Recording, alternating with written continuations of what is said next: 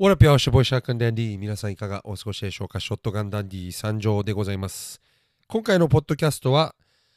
公開する直前に録音している次第でございます。本日は2023年10月の27日金曜日でございます。でちょっと遅れてですね今まあ8時ぐらいですね夜のに撮っている感じでございます。はい。で、まだね、やっぱりちょっと声がところどころかすれてたりしてて、もう本当に1週間以上、えー、体調を崩してるですね、2週間近くですかね、本当に年には本当に勝てませんって感じです。本当に長引いててしまってて、まだ咳とかもあったり、えー、まあ、この声も枯れてたりしてて、本当にきついですね。とはいえ、これも全部、まあ、言い訳なんですよ。はい。というのも今回ね、えー、まあ喋っていきたいことなんですけど、まあこれもね、似たようなことしか喋らないとは思うんですけども、まあ本当に現状をドキュメントしていく番組なので、これも何度も言ってますが、えー、まあそのまま赤裸々に語っていきたいんですけども、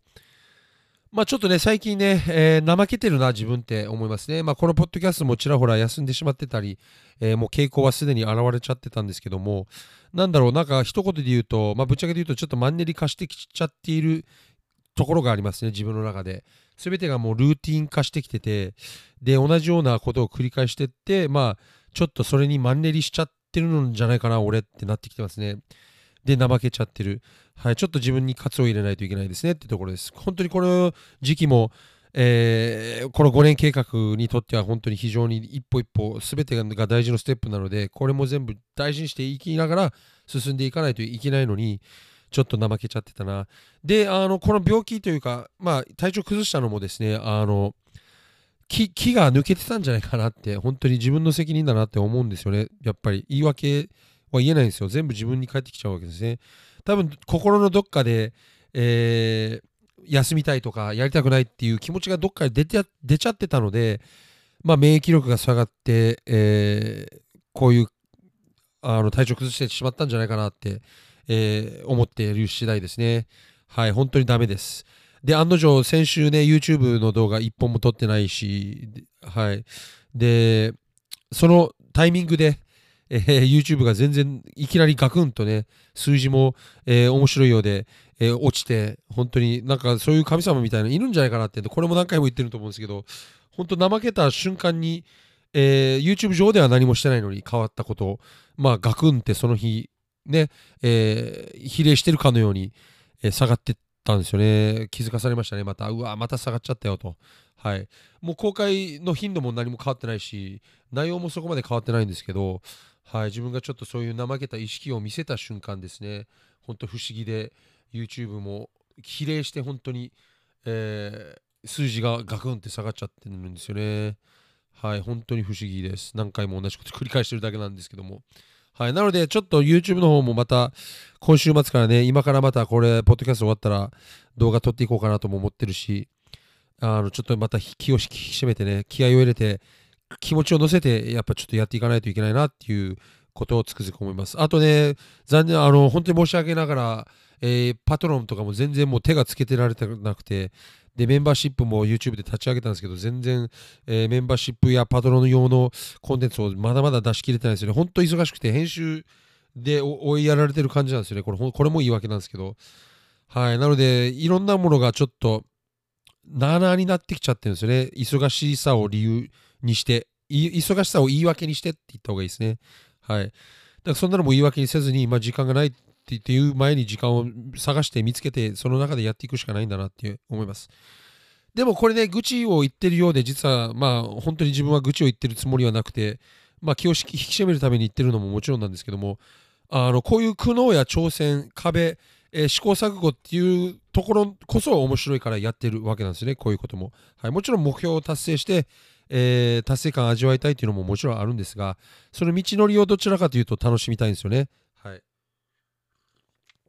で、こういった YouTube の苦悩とかビートメイクのスランプとかいろいろ起きてるんですけど、今、同時に。まあ、そういうのも、やっぱ楽しいわけなんですよ。ぶっちゃけて言うと、全部。はい。じゃあ、これどうやって乗り越えよう？みたいなね。はい。で、その度にやっぱり成長していってる気がするので、えー、まあそれが積み重なっていって、えー、5年後の目標達成、夢達成につながっていくもんだと思うんですよね。誰だって最初からいきなりえー、何でもかんでもできるわけじゃないし、もし何でもかんでもできるようなものだったら面白くないと思うんですよね。はい。こうやって挑戦していけるからこそやっぱ面白い気がするので、まあ、本当にこの現状、ね、はいいことだと本当に心から思ってますね。とはいえ人間なのでやっぱり苦労すると、まあ、苦しい部分ももちろんあるわけですね。その感情のコントロールが非常に難しいんですけど、はい。まあでも頭ではね、これはいいことだって理解しつつも、やっぱりこの魂というか心というかが、まあ、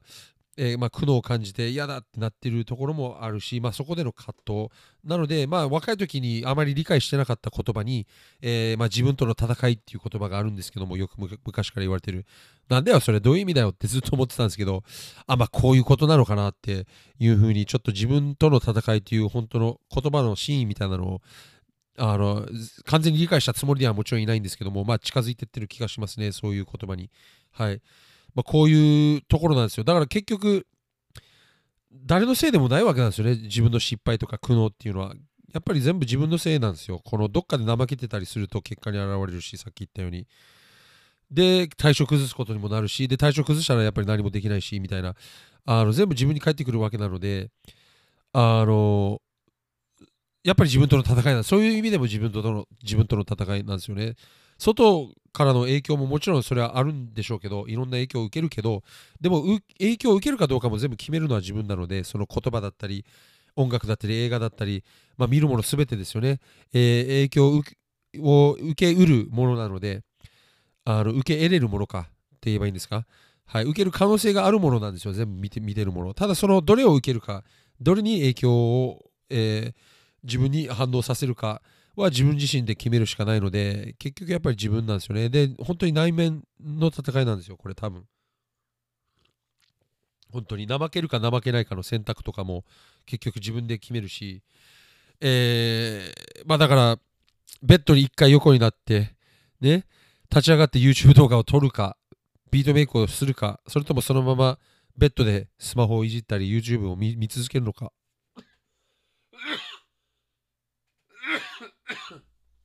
すいません、席がまだね、止まらないんですけど、まあ、その選択ですよね。そういうところで、まあ、自分のとと自分との戦いが常日頃行われてるわけなんですよ。はい。だから、その時に、立ち上がってね、えー、ビートメイクの機械に電源入れるか、YouTube の動画を撮るか、そのそこでまあやっぱり分かれ道が生まれていくわけなんですよね、単純な例としては。はい、だからやっぱ自分との戦いってすごい言葉だなって、えー、年を取るに重ねて、えー、理解していってる感じです。本当遅いんですけど、もう41でまだ、えー、こんなことやってるし、本当もっと早く気づきたかったなっていうのはありますね。もし若い、え人たち聞いてるなら、本当に早く、え身近にいるね、え先輩方の言葉を聞いて、え一回素直にやってみた方がいいですよ。結構ね、自分もね、やっぱ若い時はおじさんたちの言葉を何も聞いてはいたけど、えー、身に染みてなかったので、はい、本当にもったいないなって思いますね。これも、この同じようなことを、確か昔、先輩かなんかが言ってた気もするのに、その時に気づきたかったなって思いますよね。はい。まあ、とはいええー、遅かれ少なかれ気づいてきてるので、まあ、死ぬ前に気づけてよかったなっていうことで、まあ、ポジティブに受け入れようと思ってますね。はい。なので、やっぱり何でもポジティブに変換する力を身につけるしかない気がするんですよね。あのそれこそも、それもまた自分との戦いにつながってくるんですけども、こういう、ね、あの悪いこと、あまりよろしくないことね、えー、をポジティブに受け止めるっていうところですよね。っていうのも、これもね、自分のポッドキャストの過去編聞いていただいたら分かるんですけども、自分の中では結構壮絶な人生を歩んできてて、もう何度も挫折してきてるわけなんですよ。はい。で、その時はもちろんどん底だったし、各ね、挫折、えきつい思いをしてたんですけど、もうこの世の終わりじゃないかなって何回も思ったことがあるんですが、でも、今思えばね、やっぱそれも全部経験だったし、大事だったんですよね。それをなくては今の俺もないし、多分、その全ての経験がなかったら YouTube もやってない、ビートメイクもまた再び再開してない、このポッドキャストも存在しないわけなんですよ。はい。まあ、うまくいってるかどうかは別の話なんですけど、まあ、これは、それは今からするとしてっていうところですよね。はい。まあ、とにかく、その全ての経験が今の俺を作ってったので、本当に悪いことも全部、本当に起きてよかったなって、事後、結果論なんですけど、まあ、後から思って思いますよね。ああ、よかったんだ、あの時はあれが起きてって。っていうのも、あれがなければ、なければえー本当に本気でいい仕事を見つけなかったり、探さなかったり、えーしなかったので、そもそもこういうビートメイクするための機材だったりを買うことができなかったわけなんですよね。そもそもね。はい。まあ、過去へ聞いていたいただいたら分かるんですけど、多分、本当に、いろんな悪いことが起きなければ、あの、自分、いまだにね、40になっても、多分、あの、汚いストリップクラブでね、DJ をずっと続けてたのかもしれないです。本当少ない給料で。で、一人身で、みたいな。はい。で、ボロい3万円のアパートにいまだに住んで、で、ビートメイクもできずに、えー毎日、えーぐじぐじ言いながら DJ をね、えーしてたんじゃないかな、40になってもっていう、えーことは思いますね。はい。でもまあ、いろんな挫折があったり、えーね、転換、ターニングポイントがいろいろあったので、まあ、その都度もっといい仕事、もっといい仕事ってなってきて、まあ、結果、えー自分の中では本当運がいいんですけども、えーまあ、追い求めた結果、まあ、いい仕事を結構手に入れることができて、で、えー本当に好きであるビートメイクだったり、ヒップホップに対して、えー携わることが、まあ、まあ再びできるようになったって感じですよね。本当に全てがつながってる感じがします。はい。で、未来ね、えーどうなっていくのか、まあ予想はできないんですけども、まあ、もちろんなるべくこれが崩れないように、えー種をまいてってね、それが咲くのを、えー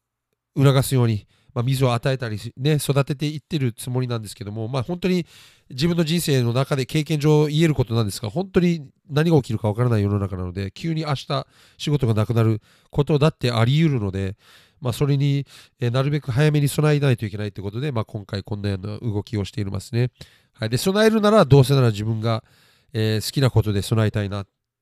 てことだし、まあ、好きなことを続けていきたいなってことで、まあ、このユーポッドキャストもそうですが、がまあ、YouTube もビートメイクも、まあ、やってってる次第なんですね。で、その中で、まあ本当にまた一周して同じこと言ってるんですけども、やっぱり結果がね、出ないもどかしさはどうしても出てきちゃうんですよね。はい。やっぱ早めに結果を求めてしまうんですよ、どうしても。はい。っ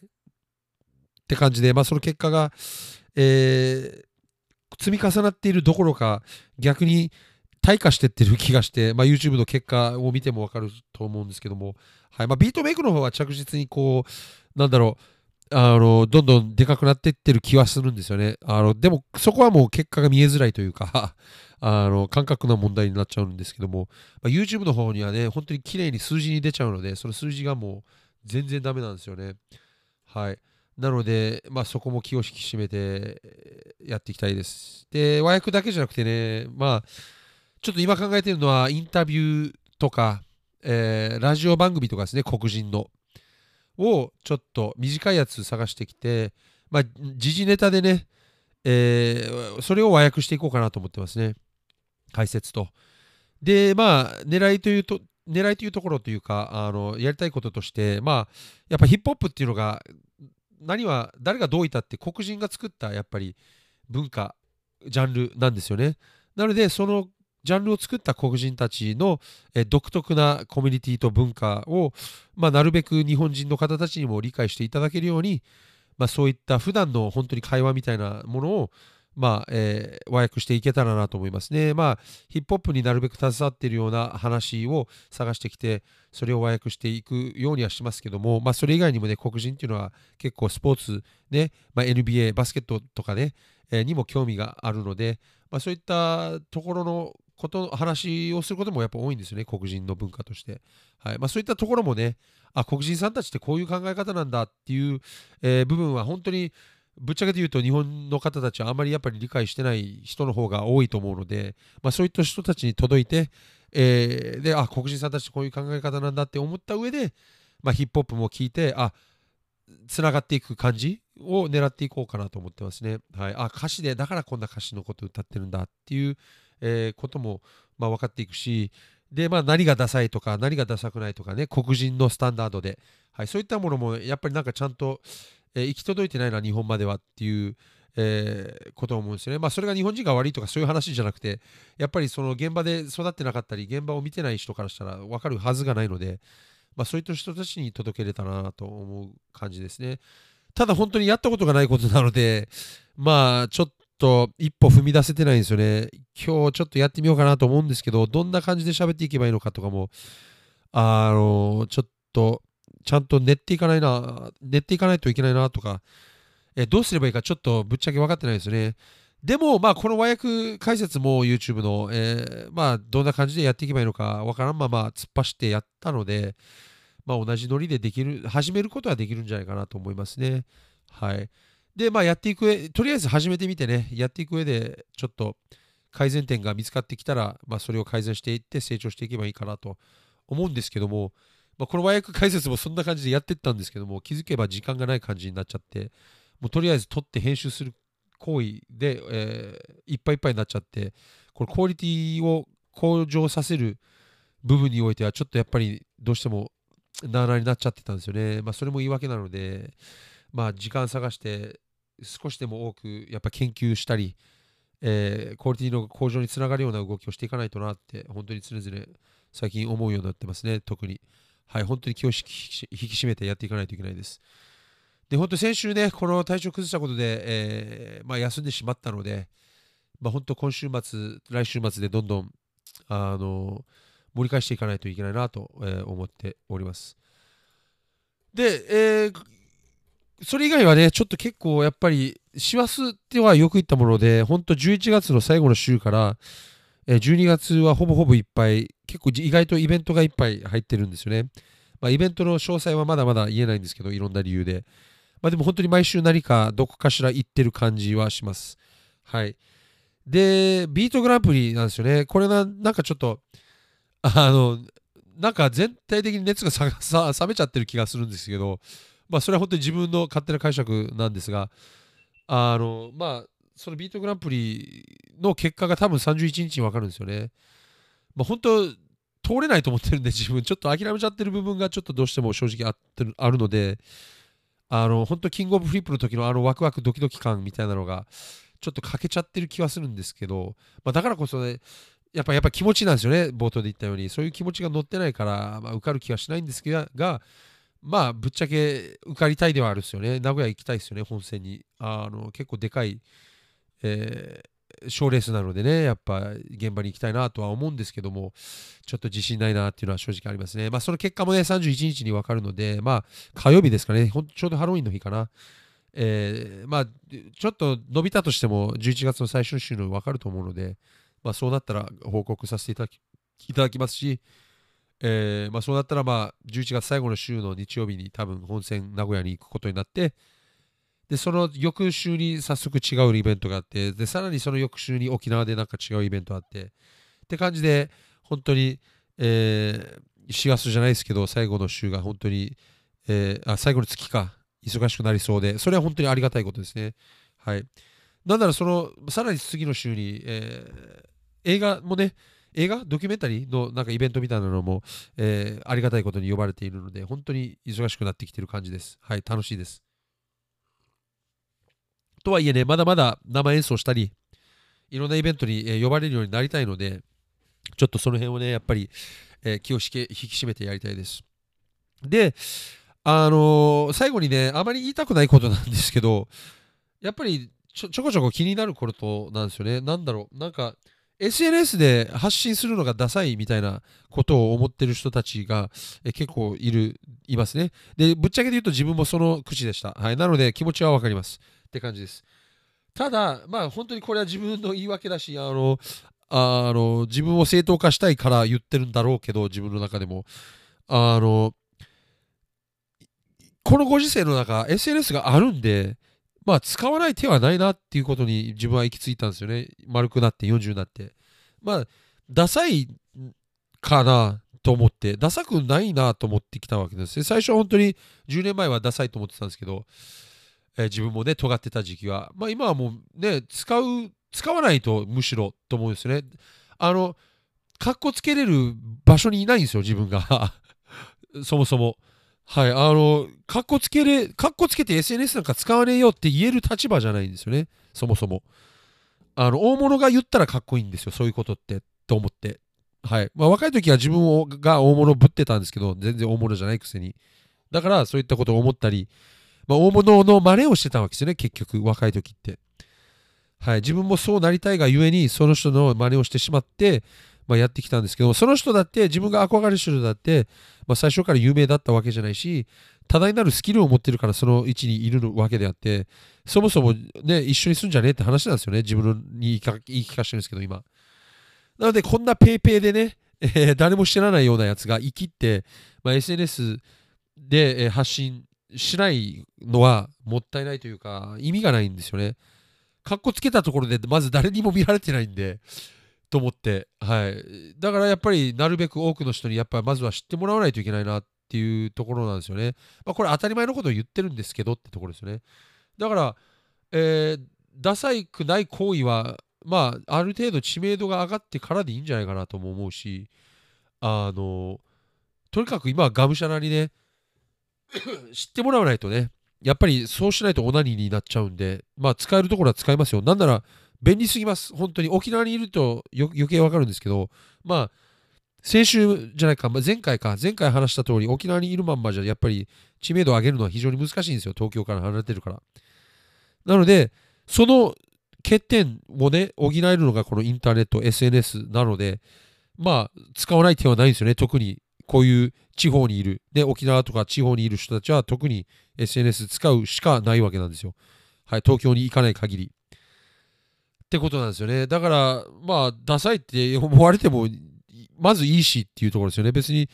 ダサいって思ってる人たちは多分、これごめんなさい、もうちょっと本当ぶっちゃけて言うと、他人のことをダサいって思ってる人たちって、えっ、と、暇なんですよ。あの自分からすれば。だから多分成功してる人たちみんな見ていくとそんなにいないんですよね。その他の人たちをダサいっていちいち言う人。まあそれをなりわいにしてる人たちだったりとか、えー、まあそれを言うことによって自分の利益になること人たちとかももちろんいるし、まあ、たまたまそういう性格の人ももちろんいるんですけども、でも多分本当に統計取ってみたら、あの、多分圧倒的に少ないですよね。他の人の文句言ってる成功者たちって。はい、夢をつかんだ人たち、目標を達成した人たち、えーね、成功者たちですね、いわゆる、は、多分そういう暇がないんですよね。その他人のことをそこまで、あの、見る暇、なんならダサいと思っている人たちを見る暇がないわけなんですよ。ダサいと思うんだったら見ないきゃいいし、気にしなければいいわけなんですよね。それよりも自分がやってることに集中するした方がいいんですよ。はい。だからこれはあんまり言いたくないし、これからももう言わないようにしてるし、えー、時間がもったいないんですが、まあ、言っておきたかったことなんですよね。あの、だからこそそういう他の人をダサいっていう発言を自分もしないんですよ、SNS に。あの、意味がないから、本当に。そそういうところに大事なエネルギーを使うのが本当にもったいないんですよね。はい。で、やっぱり見ていくと、この自分の業界もそうですけど、ヒップホップ業界でも芸能業界でも何でもいいですわ。あのみんなが見えるところでしか見えないので言うんですけど、やっぱり生き残ってる有名な人たちって、そういうことがあんまりない人たちなんですよね。多分。考え普通に考えて分かることなんですよね。ダサいダサい言ってる人たちが周りに好かれるわけがないし、やっぱり最終的には人間の付き合いになっていくので、あので、ダサいって言ってる人たちこそ頑張ってない人たちだっていうのをダサいって言わない人たちは分かってるわけなんですよ。これ。秘密なこと言ってるんですけど。あの、あ、そまだその辺にいるんだみたいな感じなんですよね、ぶっちゃけ。でもそれをわざわざ言わないんですよ。他の人を批判したくないので。したくないっていうか、そもそも批判することが頭に浮かんでこないわけなんですよね。はい。あ、あの人ダサいって言おうっていうことにならないわけなんですよ。まあ自分も本当にそうだったし、えー、昔は。あの、だからといって今自分がその人たちより上だっていう気持ちも全くないんですよ、これは。これは本当に自分自身に言い聞かせてる感じです。自分が昔そうだったのから、まあ、自分の昔に言ってる感じなんですけども、やっぱその時間をもうちょっと自分のビートメイクや、えー、自分の向上のためにの時間に使えばよかったなって反省してますね。はい。で、まあ、ここだけの話、そうやって言ってる人たちはやっぱり成功が遠のきますね。あの、そのいいことがないんですよ。本当に他人のことを批判することって自分に返ってくるし、誰も気持ちよくならないんですよね。もちろん言った相手ももしその人の目に入ったらその人も気持ちよくないし。で、周りの人たちも別に気持ちいいわけじゃないんですよ。で、じゃあ気持ちよくなる人たちはどういった人たちかっていうと、同じような他人の文句を言う人たちなんですよ。だからその人たちに関心されても、自分も文句言われるんですね、結局。最終的にその人たちに関心を持たれたとしても。はい。で、自分の得にもならないわけですよ。何、何一つ。ちょっと、まあ、プライドというか、え気分が良くなるかもしれないですけど、その一瞬は。でも、そんなものすぐ忘れてるし、で、本当にうまくいってる人たちに対して、いくら批判を言っても、その人たちの耳に入っていかないんですよ。その人たちは本当にポジティブだから。見てもいないわけなんですよね。だから、一番、損してる人って言ったら、一番言ってる人が損してるわけなんですよ。他の人の批判を。ダサいとか、思ったりすること自体。思った時点でもう損してるわけなんですよね。はい。そう、他人に思うことがあるのであれば自分をかっこよくすればいいじゃんっていうところなんですよね。単純に言えば。なんかちょっと自分話が下手なんで、えー、どう伝え、なんか伝えきれてない気がするんで、ちょっと続いてやってるんですけども。まあ、そうですね。あの、これを最後にしようかな。これ、自分は、だからこれから思いもしないし、言わないです。はい。ダサいとか、他の人。その暇がないわけなんですよ。成功したくて、本当に。はい。あの、本当にその暇がないので、まあ、アンチ的な発言を、まあ、してこなかったし、し来ないようにしたし、してきたし、まあ、これからもしないです。ので、まあ、結局、ぶっちゃけ何が言いたいかっていうと、あんまりね、みんなもね、聞いてくれてる方がいるのであれば、他の人のことをいちいちダサいって思ったり、逆に、えー、人の目を気にして生きていかない方がいいですよってところですよね。それが多分結局言いたいところです。はい。なんか、例えばの話ですけど、ヒップホップはこうであるべきだみたいな論争がよく出てくるんですけども、自分の業界のことで言うんですが、ヒップホップがこうあるべきだって、えー、思う人は思えばいいし、自分のな、それぞれみんな自分の中のヒップホップをやっていけばいいだけなんですよ。それを他人に押し付けたり、自分と違うヒップホップをやってるからって、それをバカにしたり、